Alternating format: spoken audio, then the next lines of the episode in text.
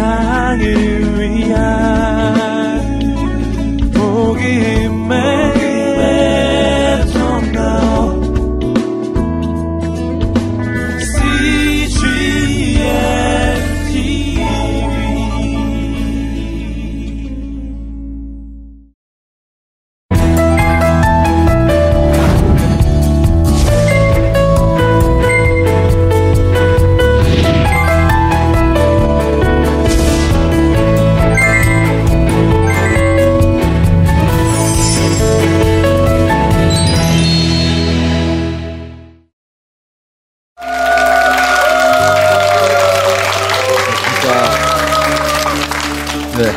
안녕하십니까. 어, 저는 청년사역과 가정사역을 하고 있는 박수홍 장로입니다.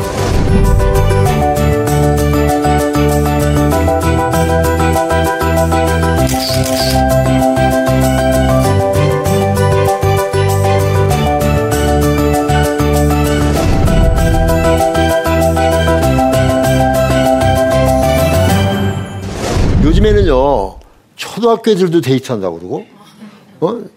중학교, 고등학교 애들 데이트한다고 그러고요. 물론 대학생들은 물론이지만. 그런데요, 이게 굉장히 위험한 것입니다. 그래서 제가 이제 어, 중등부 이런 수련회를 가잖아요. 그럼 데이트에 대해서 강의를 해달라고 그래요. 그럼 제가 뭐라고 얘기하는 거니? 여러분들은 데이트할 때가 아닙니다. 보십시오. 봄, 여름, 가을, 겨울이 있는데 봄에는 씨를 뿌립니까? 거둡니까? 뿌려요. 뿌리죠. 네. 여름에는 그 씨가 자라죠. 네. 그리고 가을에 이제 수확을 하죠. 네. 겨울에 누리죠. 네. 자, 이게 바로 봄, 여름, 가을인데 여러분 중학생들, 고등학생들 여러분 지금 봄입니까? 가을입니까? 겨울입니까? 그러면 다 봄이에요 그래요. 그러면 봄에는 씨를 뿌려야 됩니까? 거둬야 됩니까? 뿌려야 된다.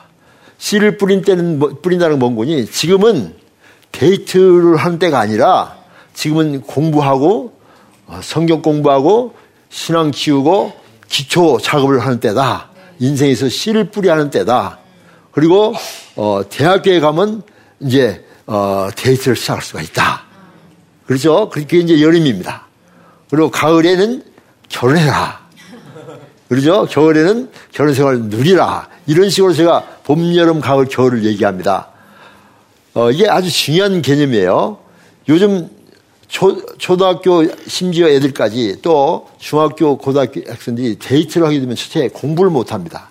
그리고 또 한 가지 위험한 것은 데이트 하면서 끝나는 것이 아니라 성관계를 해요. 왜냐하면 데이트 하다가 스킨십 하잖아요. 껴안고 만지고 이러다 보면 성욕이 생기는데 이런 중고등학교 아이들은 자기를 절제할 수 있는 능력이 없어요. 그래서 그냥 기분 내키는 대로 하다 보면은 큰 실수를 범하고 꽃이 피기도 전에 꺾이는 그런 일을 많이 보거든요.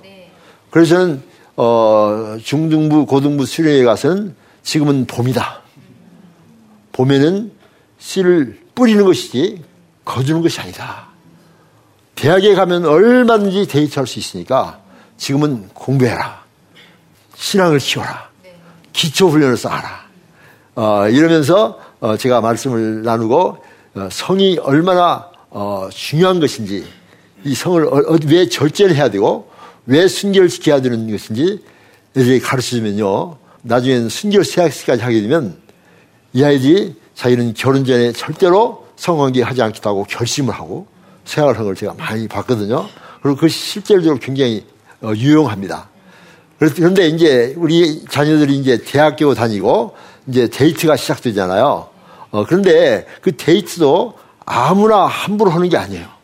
데이트는 한마디로 말하면 데이트는 실력이다. 이 중요합니다. 데이트는 실력이에요. 아무나 하는 게 아니에요. 많은 사람들이 데이트할 줄 몰라요. 데이트는 방법을 알아야 돼요. 많은 분들이 데이트 한다고 하면 어, 둘이서 어색해 가지고 뭘까요? 그냥 걷지요. 덕숭 돌담길을 걸어요.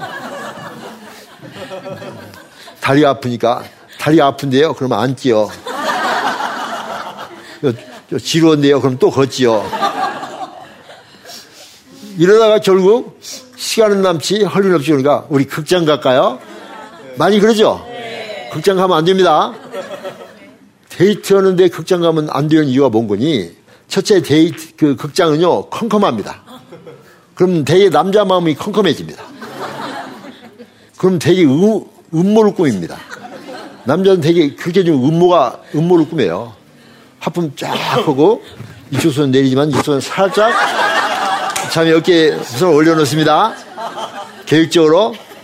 자매는 하품마다 손이 자기 어깨로 올라왔으니까 그냥 놔두지 뭐 사탄은 물러가라 그 사람 있습니까? 근데 어깨에 올라간 이 손은 결코 그 자리에 머무르지 않고 스물스물 움직이기 시작합니다. 전후 좌우로. 이래가지고 많은 사고를 치는 경우가 많습니다. 그래서 저는 데이트도 훈련이다. 그렇게 데이트하는 것이 아니다. 데이트는 계획적으로 해야 됩니다. 근데 먼저 데이트를 하기 전에 데이트하는 목적을 먼저 정해야 돼요. 왜 데이트를 하는가? 뭐 남들이 다 하니까 외로우니까 심심하니까 한번 경험 삼아서 재미 삼아서 안 됩니다. 이렇게 하면 대부분 문제를 일으킵니다. 데이트는 목적을 먼저 정해야 돼요. 제일로 중요한 것은 목적이 배우자를 고르기 위해서 재미 보기 위해서 심심하니까 남들도 하니까 뭐 이런 식으로 하면 안 되는 거예요. 내 일생에 단 하나밖에 없는 내 배우자. 딱 한 번 있을 결혼을 위하여 내가 준비하면서 그런 배우자를 찾는 거예요. 그래서 이 사람이 내 배우자인가 찾는 과정이 바로 데이트예요. 데이, 어떤 사람을 데이트했다. 그럼 반드시 그 사람을 결혼해야 됩니까? 아닙니다. 진정에 찾되 이 사람이 나에게 맞지 아니하면 우리는 서로 맞지 않는다고 아름답게 헤어지는 거예요. 이게 상처를 주거나 그러면 안 돼요. 데이트 중에. 여러분 예를 들면 백화점에 가시잖아요. 옷을 사죠. 옷을 사는데 한 번 입어봤어요. 어, 몸에 맞지 않아요. 그런데 한 번 입었으니까 사야 돼요? 안 맞으면 다 걸어놓고 맞는 다른 사람이 이 옷을 사라고 남에게 주고 자기가 맞는 옷을 갖는 거죠. 그게 데이트도 그래요. 나에게 맞지 않으면 이 사람이 맞는 다른 여자, 다른 남자가 있을 테니까 그 사람을 결혼해라. 나는 맞는 사람을 결혼했다. 그렇죠? 그런데 만약에 옷을 사, 서 입어보더니 안 맞아. 근데 옷을 막 찢어버려. 이상한 옷이라고. 그럼 책임져야 돼요. 그게 바로 데이트하다가 성관계하고 막 이런 문제가 생기는 것이 그런 거죠. 데이트하면서 상대방을 찢거나 파괴하거나 그렇게 하는 것은 큰 죄입니다. 데이트는 거룩한 것입니다. 하나님 앞에서 배우자를 찾는 아주 중요한 그런 것이요. 그리고 또 중요한 것은 뭐니? 이 데이트를 통해서 하나님께 영광을 돌려야 됩니다. 고린도전서 10장 31절을 보면 먹든지 마시든지 무엇을 하든지 하나님의 영광을 위해서 하라 이런 말씀 있잖아요. 이 데이트 자체도 하나님께 영광이 되게 하자. 이게 이게 왜 중요한 거냐? 우리 부모님들이 이런 것을 자녀들이 가르치, 가르쳐서 이 아이들이 데이트를 하면서 실수하지 않도록 상처받지 않도록 도와주는 것이 부모의 책임이라 이 말이죠. 그래서 저는 청년들에게도 구체적으로 그런 얘기를 합니다. 자, 그렇게 하는데 이제 데이트를 그럼 어떻게 하면 성경적으로 아름다운 데이트를 할 수 있을 것인가? 그것은 데이트하는 목적이 그 사람이 내 배우자인 게 아, 아는 거예요. 그런데 알려면은 세 가지를 알아야 됩니다. 그냥 얼굴만 알고 그 사람이 모습만 아는 것이 아니라 그 사람은 모든 사람은 영과 혼과 육으로 구성되어 있어요. 그 사람을 전 인격적으로 알아야 됩니다. 그랬더니요 굉장히 아름다운 데이트를 하게 됐어요. 제가 어, 내 아내와 결혼하기 전에도 데이트를 했습니다. 자매하고 했는데 저는 데이트할 때 결코 이 자매에게 성적으로 유혹을 하거나 상처를 주지 않겠다. 젠틀맨. 그렇죠? 아주 젠틀맨식으로 어, 나는 건전하게 크리스찬답게 데이트를 했다. 그래가지고 그 사람에 대해서 많이 영적으로 많이 처음에 영적으로 많이 알아야 됩니다. 그래서 어, 데이트를 하면서 어, 하, 내가 신앙 간증도 하고요. 또 목사님이 설교 든 얘기도 하고 또 말씀 묵상하는 얘기도 하고 또 좋은 신앙 서적 있잖아요. 그 책을 읽으면서 그것도 얘기하고 이러니까 우리 데이트할 때 그 소재가요. 전부 다 성경적이 되더라고요. 그러니까 어, 데이트하면서 저와 제 아내는 신앙이 성장했습니다. 편지를 쓸 때도 그냥 쓴 것이 아니라 제 윗줄에는 아가서를 많이 인용했어요. 내 사랑 너는 어여쁘고 어여쁘다. 내 사랑하는 자야 나와 함께 하자. 은밀한 곳으로 나와 함께 막 이런 얘기들. 나의 사랑 나의 사랑 나의 어여쁜 자야 일어나 함께 가자. 이런 노래를 많이 준비했어요. 그래가지고 같이 노래를 배우는 거예요. 얼마나 좋습니까? 이런 데이트를 하면요, 이 사고 치기가 힘듭니다. 그리고 데이트하다 주님 잠깐 눈 감으세요. 이럴, 수 없잖아. 그러니까 분위기가 영적으로 되니까요, 아름답고 건전한 데이트가 되는 거예요.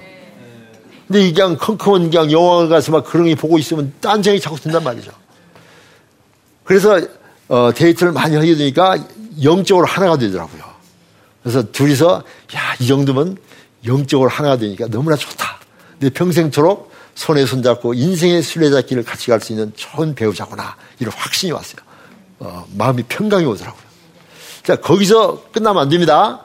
그 다음, 그 다음 알아볼 것이 이거지 혼적 영역입니다. 혼적. 영적으로는 이제 된, 통과되는데 혼적 영역이 뭔 거니? 혼적이라는 것은 지정의를 의미합니다. 그 사람에 대해서 많이 아는 거예요. 그 사람의 성격도 알고, 장점도 알고, 단점도 알고, 그 사람의 부모님도 알고, 그 사람 형제들도 알고, 그 사람 공부한 것도 알고, 그 사람의 경제 사정도 알고, 이때 숨기면 안 돼요. 뿐만 아니라 앞으로 경제 생활을 어떻게 할 것인가. 이런 얘기도 나눠야 됩니다. 어떤 자매는 신앙도 좋은데 명품만 좋아해. 돈만 생겼다면 그냥 백화점 가서 명품 사는 거예요. 저는 명품을 못 사게 해요. 명품 산 적도 없어요. 우리 애들한테 못 사게 합니다. 왜냐? 내가 명품이다. 얼마나 모자라면 옷한테 신세를 져야 되고, 얼마나 모자라면 그 가방한테 신세를 져야 되냐. 이 옷이 나한테 있기 때문에, 이 옷이 나 때문에 영광을 입어야지. 얼마나 멋있는 자존감입니까? 예수 그리스도 사람들은 명품에 흔들리지 않습니다. 그 속 사람이 어떤 사람인가? 이게 평생을 진행되, 지속되는 것이거든요. 그 사람 알아야, 알아야 됩니다. 두 번째는 그 사람과 많이 알게 되니까 이모션, 정이 생기는 거예요. 아, 점점 좋아지기 시작해요. 만나면 좋은 거예요.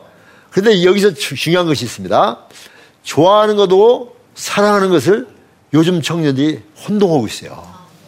좋아하면 사랑한다고 생각해요. I like you와 I love you가 다릅니다. 뭐가 다른가? I like you는 좋아한다는 것은 자기중심적입니다.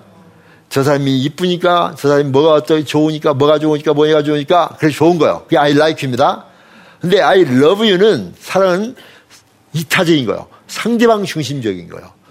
당신이 돈이 없음에도 불구하고, 당신 키가 작음에도 불구하고, 난 당신 자체를 사랑합니다. 상대방 중심적이 되는 거예요. 좋아하는 것을 넘어서서 한 단계 깊은 정서가 사랑으로 넘어갑니다. because of you가 아니라 in spite of you. 그럼에도 불구하고. 사랑. 예수님께서 우리를 그렇게 사랑하시잖아요. 죄인임에도 불구하고. 자, 그런 사랑의 상계에 넘어가죠. 그러면 여기서 이제, 어, 결단이 생깁니다. 지, 정까지 갔죠? 결단. 결혼하고 싶은 거예요. 그래서 프로포스도 하죠. 결혼합시다. 약혼합시다. 이런 식으로 프로포스가 있고 결혼을 결단하게 됩니다. 그게 바로 영과 영이 통과되고 그 다음 혼이 통과된 거예요. 그 다음 영혼, 그 다음 뭐죠? 육. 그 다음 육입니다. 근데 요즘 청년들은 처음, 처음부터 육으로 들어가는 사람이 있어요. 그냥 만나자마자 끼안고 막 키스하고 만지고 막. 그런 사람 우리가 많이 돌봐줘야 됩니다. 순서를 어긴 거예요. 맨 마지막이 육적인 단계예요. 영혼 육이라고 하잖아요. 육적인 단계는 이제 서로 사랑하니까 진짜 내 몸처럼 사랑하니까 만지고 싶은 것은 당연한 거죠. 당연히 만져야죠. 서로 사랑하는데 손 딱 대고 사랑합니다. 저도요. 많이 사랑해요. 저도요. 손을 잡았더니 사탄을 물러가라. 이건 말도 안 되죠. 사랑하게 되면 다치고 싶은 거야. 애들이 예쁘면 만지고 싶지 않아요.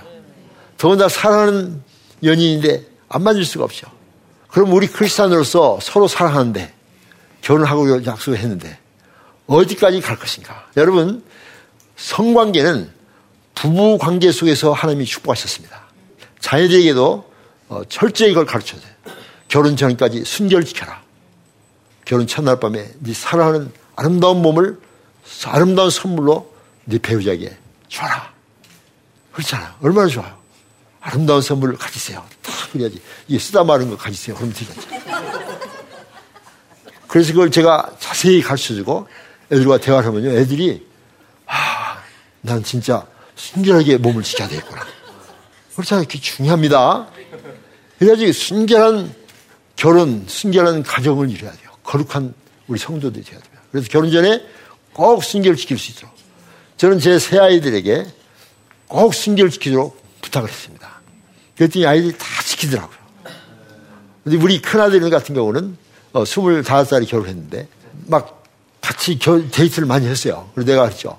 야, 너 지금 데이트 오래 했는데 어, 스킨십 하냐? 그랬더니 아, 물론 하죠. 음, 어디, 어디까지 지금 갔어? 그, 그랬죠. 그랬더니 나보고 그래요. 어디까지 갔으라고 생각되냐요? 그래서 어, 키스는 별, 벌써 했겠지? 그랬더니 그럼 벌써 했죠. 어떻게 성관계 오고 싶지 않아? 아, 물론 하고 싶죠. 그럼 어떻게 하냐? 참는데 힘들어요. 근데 그렇죠. 그만 참아라. 결혼해라. 아, 그래가지고 스물 살때 결혼했잖아요. 얼마나 축복입니까? 여러분, 우리 자녀들에게 올바른 가치관을 심어주고 왜 순결이 중요한가? 우리 크리스천들은요 순결을 지켜야 돼요.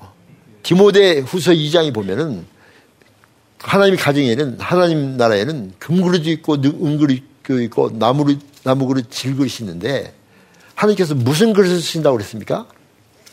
깨끗한 그릇을 쓰신다고 그랬어요. 금그릇이라 할지라도 뭐 인류대학 졸업하고 뭐 돈도 많이 벌고 뭐똑 좋은 삶이 할지라도 더러우면 하나님이 폐기 처분하세요. 깨끗한 그릇, 거룩한 그릇을 하나님이 사용하십니다. 그러니까 저는 제 자녀들에게 순결시키는 것이 중요하다. 그리고 너무나 오랫동안 기다리지 마라. 서른 살, 서른다섯 살 남자로서 순결을 지키면서 서른다섯 살까지 참다는 것은 거의 순교자의 정신을 가져야 된다. 사실은 저도 24살 때 결혼했습니다. 제가 대학을 졸업하고 의과대학 졸업하고 병원에서 인턴을 할때 그 바쁜 인턴이 얼마나 바쁜 인턴인지 몰라요. 잠을 못 자요. 그 바쁠 때 저는 제 아내와 같이 어, 데이트를 하고 있었어요. 그런데 제가 참 순결하게 잘 참았습니다. 참고 참고 그런데 약혼도 했어요. 그런데 어느 순간부터 무너지기 시작하더라고요. 그렇게 잘 참았는데 그까지 싸웠어요. 그래서 내가 막 썩냈죠. 나를 못 믿느냐고. 그지 우리 아내가 그러더라고요. 신앙 좋은 줄 알았더니 그게 아닌가 봐요, 그거. 근데 그러게 더 열났어요. 신앙과 그것은 별개다. 나 지금 힘들다. 그래서 싸웠어요. 안 되겠어요. 내가 기도했습니다. 하나님, 내가 왜 이럽니까? 잘 참았는데. 내가 이상한 사람입니까? 여러분, 이상한 사람이 아니고 그게 남자요. 남자 그렇게 하게 돼 있습니다. 하나님 만드셨어요, 이렇게. 하나님께서 왜 고생하냐? 결혼해라. 할렐루야. 결혼합시다. 딱 그렇죠. 우리 아내가 결혼합시다. 그러더라고. 네, 그렇죠. 근데 내가 지금 결혼하면 인턴 해야죠. 또 군대 가야지. 군대도 안 마쳤으니까. 군대 가야지. 또 미국 가서 인턴 레지던트 해야지. 앞으로 10년 이상 당신은 고생을 많이 할 텐데 그래도 괜찮습니까? 그랬더니 우리 아내가 뭐라는 줄 아십니까? 사랑하는 남편과 같이 고생하는 것은 영광입니다. 할렐루야. 딱 결혼했죠. 얼마나 잘했는지 몰라요. 그 다음부터 모든 성적인 문제 다 해결되고 더 이상 뭐 여자 이런 문제가 신경 쓸 필요 없고 공부에 그냥 올인 열중해가지고 모든 시험에 다 합격했잖아. 여러분, 스물다섯 살 때가 최고 좋은 겨, 어, 결혼 정년기입니다. 그리고 그 이상 가면 너무나 너무나 성적으로 유혹이 많은 거예요. 얼마나 이 요즘 세상은 성적으로 유혹이 많습니까? 우리는 성인들이 배운 적도 없고, 그렇죠? 가르쳐 본 적도 없고, 성적 유혹 넘치고, 지하철 타서 보면 그냥 꽉 찼어요, 그런 사람. 층계로 올라가는데, 이러고 올라가는데, 그래도 보여. 우리 자매님들도 그런 장면을 보면 은혜가 되어 힘들어요. 여자들도 힘들죠? 남자들은 힘든 정도가 아니라 성추행을 당하는 것입니다. 여자들에게. 남자들은요, 눈이 성기관이에요. 그런 장면을 보면 성적인 유혹이 오는 거예요. 다시 말하면 여자들이 남자를 성추행하는 겁니다. 만진, 남자들은 만지, 만짐으로 말미암아 성추행이 되지만 여자들은 보여줌으로 말미암아 남자들은 성추행을 당하는 겁니다. 그래서 이런 문제를 잘 알아서 아이들이 건전하게 데이트하고 그리고 성 문제도 절제할 수 있고 그리고 성적인 문제가 심각해지면 빨리 결혼시켜야 됩니다. 결혼시켜서 이 아이들이 안정을 찾고 돈이 없어도 결혼 생활을 행복하게 할 수가 있고 공부하는 중이면 더 공부를 잘 할 수가 있어요. 저는 돈이 무일푼 때 결혼했는데 결혼하니까 돈을 많이 벌게 됐어요. 우리 아내가 막 모으더라고요. 나는 어디로 없어졌는데 우리 아내 벌써 모았어. 여자들은 모으는 능력이 있더라고. 내 돈이 없다고 했더니 여기 있으면서 탁 내놓는데 놀랐어요. 여자들은 딴 주머니가 하나 있어. 놀라운 위기 상황에 나올 수 있는. 우리 자매들 그렇죠? 네.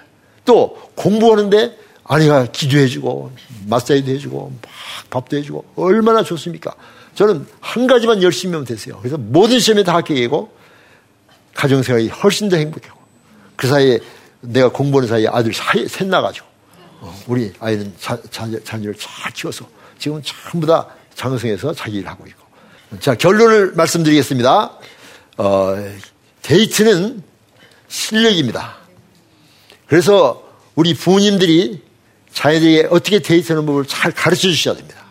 그렇게 하기 위해서는 여러분도 책을 좀 읽으시고, 아, 난 데이트 끝났는데, 아니에요. 여러분들 가르쳐 줘야 할 사명이 있습니다. 그리고 성문제 있을 때 상담을 할 수 있는 능력이 있어야 돼요. 여러분이 상담하기가 힘들면은 상담을 잘 할 수 있는 그런 분을 같이, 같이 찾아가서 같이 배우시고 같이 상담해서 이 아이들이, 우리 자녀들이 이런 시험에 빠지지 않도록 그렇게 해서 아이들이 행복한 가정을 이뤄서 축복된 그런 하나님 나라를 이룰 수 있도록 여러분 부모님들이 힘써 주시기 바랍니다. 감사합니다.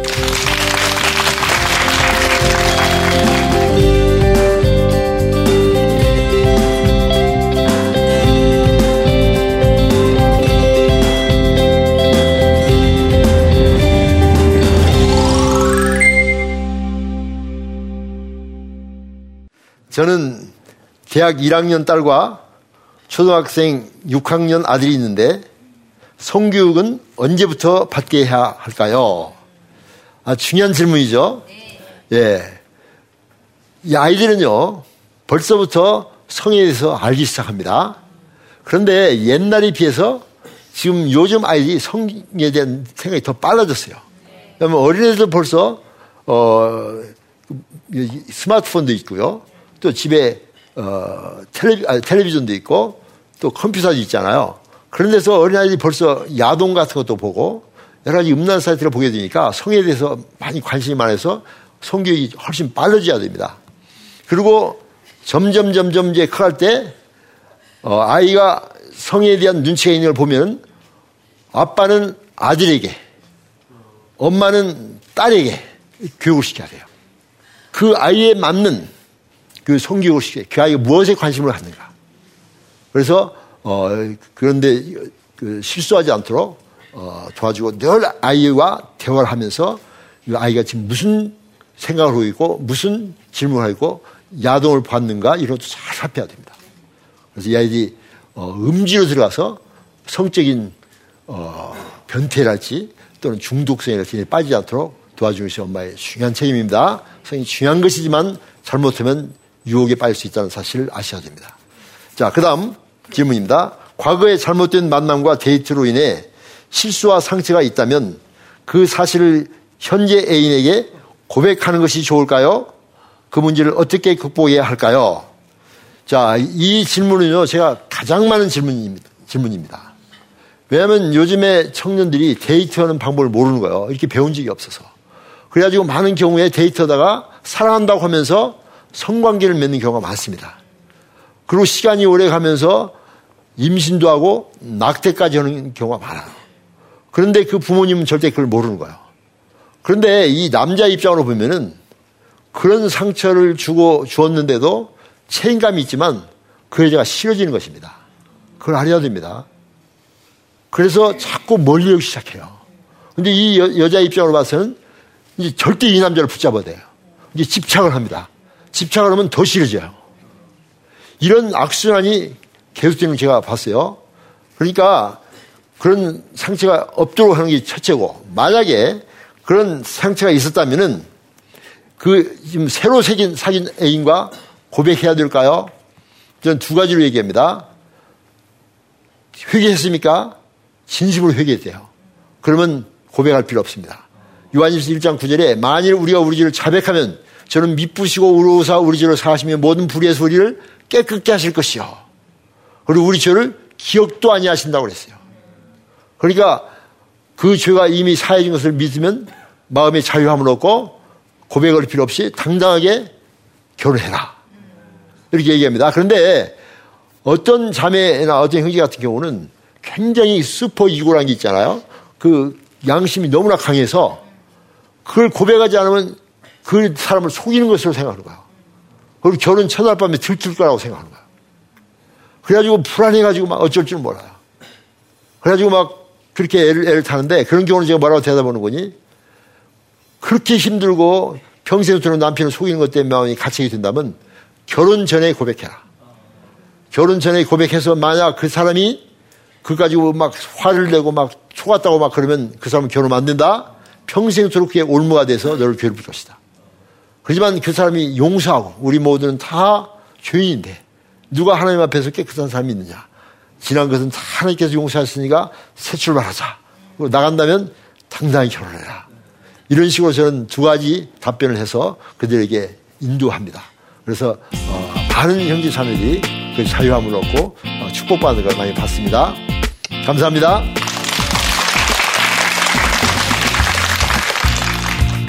안녕하세요. 오늘의 날씨를 알려드리겠습니다. 맑았다가 흐렸다가 전등번개가 불면서 어머 내가 그렇게 웃긴가? 그랬더니 네가 제일 못 웃겨서 튀어 이러시더라고.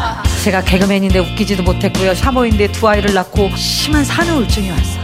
정말 끝을 생각하게 되더라고요. 세상은 나를 실패자라 이야기하고 할 수 없다 이야기하지만 하나님이 나를 사용하신다라고 말씀하신다. 두려울 것이 없다라는 생각을 했어요.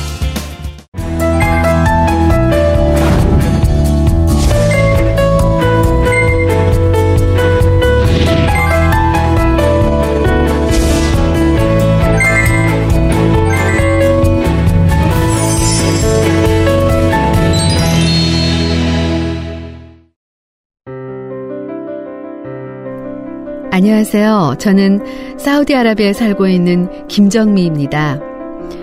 중동 위치한 이곳 사우디아라비아는 종교의 자유가 없고 엄격하고 보수적인 이슬람 국가입니다. 한국에서 자유롭게 예배드리던 저희 가정이 15년 전 이곳에 정착할 때는 영적인 분위기로 인해 많이 눌리고 힘이 들었습니다. 심장병과 갱년기로 외출을 자유롭게 하지 못했던 저는 우울증까지 걸리기도 했답니다. 그러던 어느 날 위성방송을 통해 CGN TV를 시청하게 됐고 영적으로 갈급했던 저의 영혼에 유일한 친구가 되줬습니다. 얼마 전 CGN TV로 주일 예배를 드리던 저희 남편은 살아계신 주 찬양을 드리며 아픈 목이 치유되는 기적을 경험하기도 했습니다. 외롭고 고단한 일상 속에서 한 줄기 빛과 같았던 CGN TV. 자유롭게 예배드릴 수 없는 이슬람 국가 사우디아라비아에서 저희 가정이 굳건히 설 수 있는 것은 CGN TV 덕분입니다. CGN TV는 저의 영혼의 친구입니다.